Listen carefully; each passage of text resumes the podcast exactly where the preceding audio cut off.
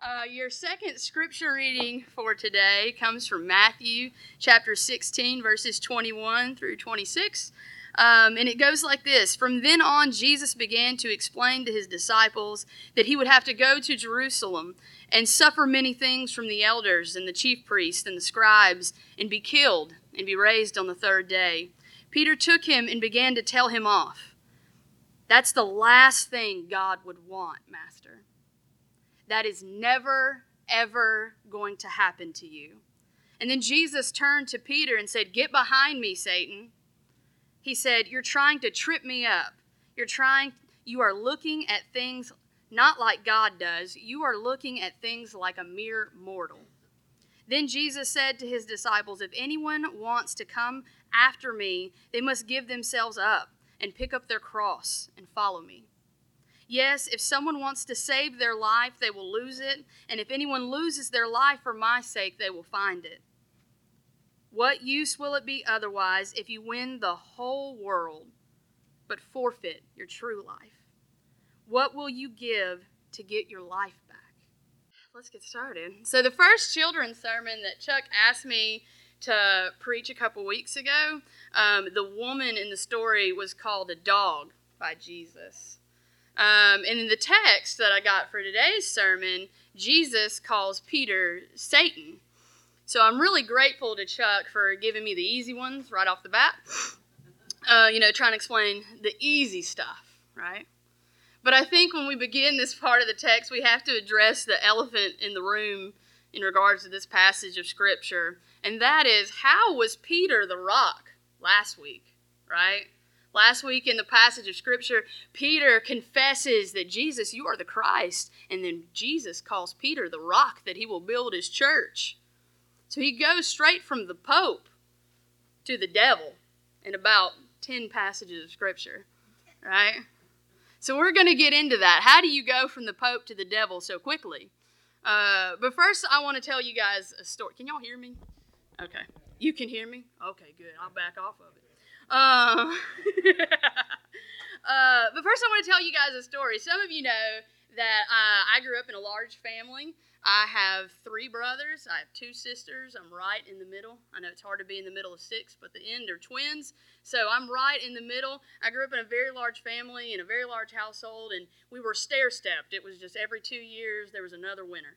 And uh, we grew up in smaller houses. Like there was uh, oftentimes we were in three-bedroom houses where girls are in one room, boys are in the other, and that's how life was. So because of that, uh, I'm really close with all of my siblings, right? We're very comfortable with each other. We're real connected. We hung out a lot as young kids. So from fifteen to twenty-five-ish, we still do, but we hung out a whole lot.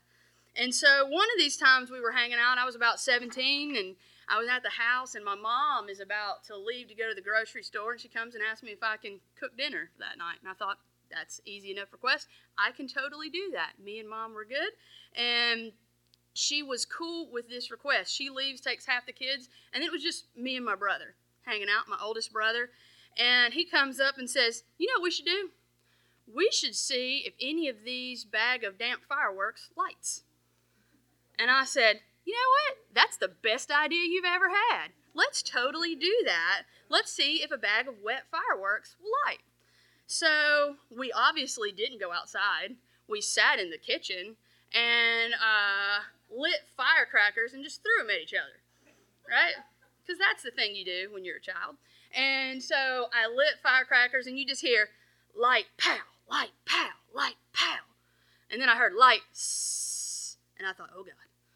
Um, and so I look over, and my brother said, this one looks really cool. And he lit what, I don't know if any of you are familiar with what a mortar shell is, but normally those you put in a large tube. And it has a long fuse on it, so you light it and stick it in a tube and run away, and it shoots about fifty feet in the air and blows up. Well, we lit that in the kitchen on a dinner plate, because that was going to save the house. You know, you light firecrackers on a dinner plate. Um, and so it blows up like it would. It was not wet enough. It was not one of the wet ones that did not blow up. It blew up. It caught the tile on fire. It caught the curtains on fire, and then smoke completely filled the kitchen. Right?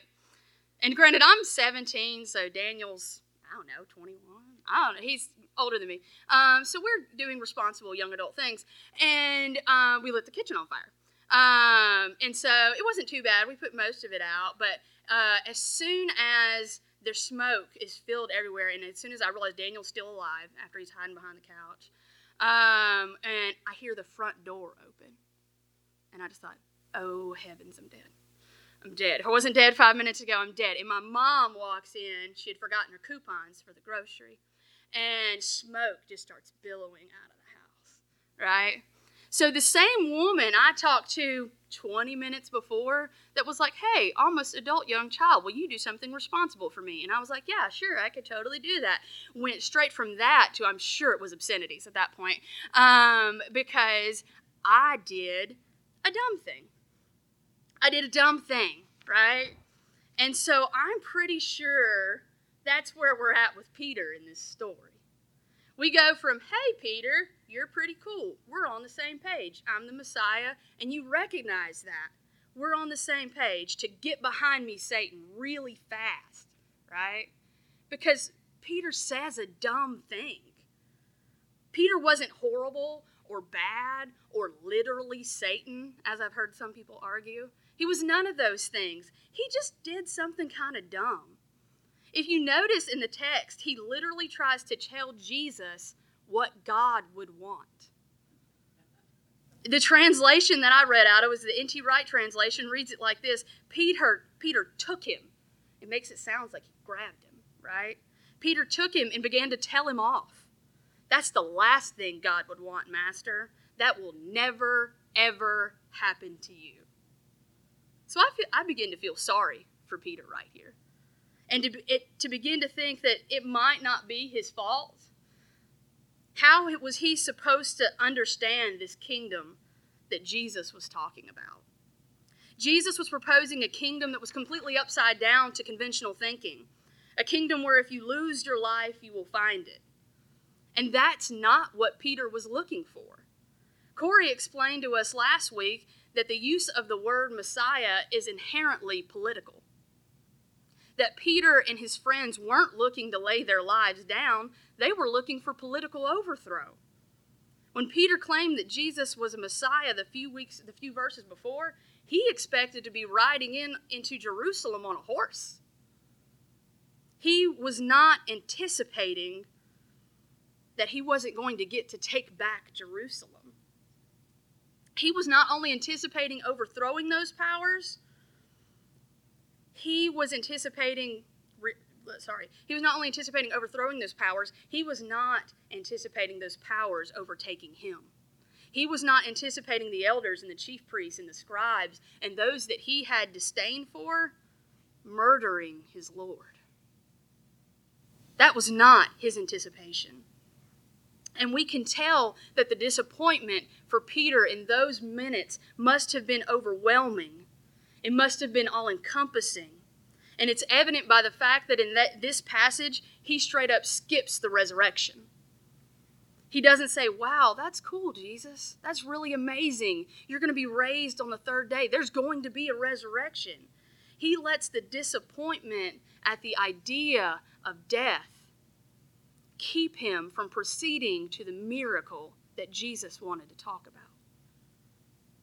But again, how could Peter understand this kingdom that seemingly makes no sense? A kingdom that is upside down. N T Wright explains it like this. He says, when Lewis Carroll had become famous through his story, Alice in Wonderland, he decided to follow it up with the second book. You know the name of that book, Easton? That's going to be enough. So he decided to follow it up with a second book, and both where both of him and his readers figure out how to think inside out. In Alice Through the Looking Glass, he created a mirror image world. In order to get somewhere in that world, you discover that it's no good trying to walk towards it. You look up and presently find that you're further away than you've ever been. In order to get there, you must set off in what seems to be the opposite direction. And it takes sustained mental effort to imagine all the ordinary activities of life working as in a mirror. That's how N T Wright explains it. So it makes us think that Jesus is proposing a through-the-looking-glass version of life. But I think he was also proposing an all-encompassing version of spirituality, one that couldn't be relegated to temple activity, one that couldn't just become occasional sacrifices. He was asking us to sacrifice ourselves, one where we must lose our lives to find it. Jesus was proposing an all or nothing faith. This summer, we've been trying to teach Eden how to swim. Anybody taught a child how to swim before? Just me? Cool. Um, Sherry. Uh, so we've been teaching Eden how to swim, and her favorite place at the beginning of the summer was in the shallow end with floaties on, right? Just because that's, that's a cool place to be. It's an easy place to be. And so we slowly started removing the floaties just in the shallow end. Um, and she was swimming, man. She was swimming in the shallow end. And so then we said, you know what we should do? We should slide you over to the deep end. Doesn't that sound like a great idea? And at first she was like, yeah, that sounds like a perfect idea, if I have my floaties. Let's do that, if I have my floaties. So we started in the deep end with the floaties on. And then slowly over the summer, we've taken the floaties off. Right? Yeah. Yep, you did. So we slowly began to take the floaties off, but before the, the floaties came completely off, Eden and I had some words at the end, at the deep end. She said, I can't do this without floaties. It is impossible to do without floaties. But we had to try. We had to push her a little bit, had to push her in the deep end, had to see her swim back and forth from side to side of that pool a while. She was trying to tell me, you know I can swim. I swam in the shallow end, Mom. So just let me do what I want in the deep end. You saw me swim. But you and I both know that you don't really know how to swim. You can't be trusted as a swimmer until that water is over your head and you got a kick to get to the side, right? I couldn't trust her just saying, hey, you were really good at that in the shallow end. There you go. Let's just throw you in. Because you don't know how to swim until the water is over your head. And that's what Jesus is conveying to the disciples here. He's saying, I know you want to follow me, but that's going to require that you swim in the deep end. It's going to push you to act on what you say you believe. You say you can swim, when you're in over your head, that's when we got to start moving. And I think he conveys that pretty clearly when he brings up the cross. He says, take up your cross and follow me. And at that time, the disciples didn't know that Jesus' death was going to be at the cross, right? They had to, the imagery that Jesus was picking up and put, trying to put down in that instance was what the cross stood for. For these people. And the disciples knew that the cross was for criminals. It was for enemies of the state. It was for revolutionaries. It was for slaves. So when he said, take up your cross and follow me, he wasn't just asking them to follow him unto death. He was asking them to be radical, to live in this upside-down kingdom and to be a voice for liberation and for freedom. He wasn't asking them just to die. He was asking them to live, to act, to move. He was asking them to live in a kingdom where we bless the gentle and the lowly, where we bless the peacemakers, where blessed are the persecuted, where the first shall be last and the last shall be first. He was asking them to live in a kingdom where we consider the least of these and we put the needs of others above our own, where we sacrifice safety and possessions for the foreigner and the downtrodden. He was asking them to give up life as they knew it for a life that they couldn't comprehend.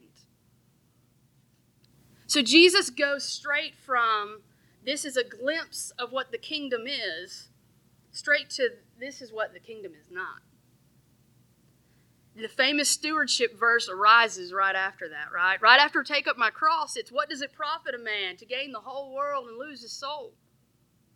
He quickly goes from this is what it takes to be a follower to this is what's going to hinder you from being a follower. So it's it's simple. It's it's what is it going to take? That's everything. And what's going to stop you? Greed. And if I'm honest with you this morning, I would say that greed is something I personally struggle with. I've heard Andy say before, well, writing the check is the easy part. It's the compassion and love and kindness. That's the hard part. And I remember sitting in Sunday school thinking, not for me. Maybe for you, but not for me. Because that's where I struggle. We live in a one-income household. I do one of those Dave Ramsey zero budgets. Every dollar has a name, has a place, has an area. I have a giving budget. It's there. But it's those extra spots that always give me hiccup. Now, I'm speaking for myself. Corey, he's the giver. Uh, me, I'm a, I'm a little stingy. um, it's those extra times I always kind of feel greedy, like uh, Christmas this year, and we're picking out names of kids to give presents to, right? And I remember Corey wanted like ten. He was trying to take all of them. And I was like, Corey, just take one for now. Remember, we have our own kids.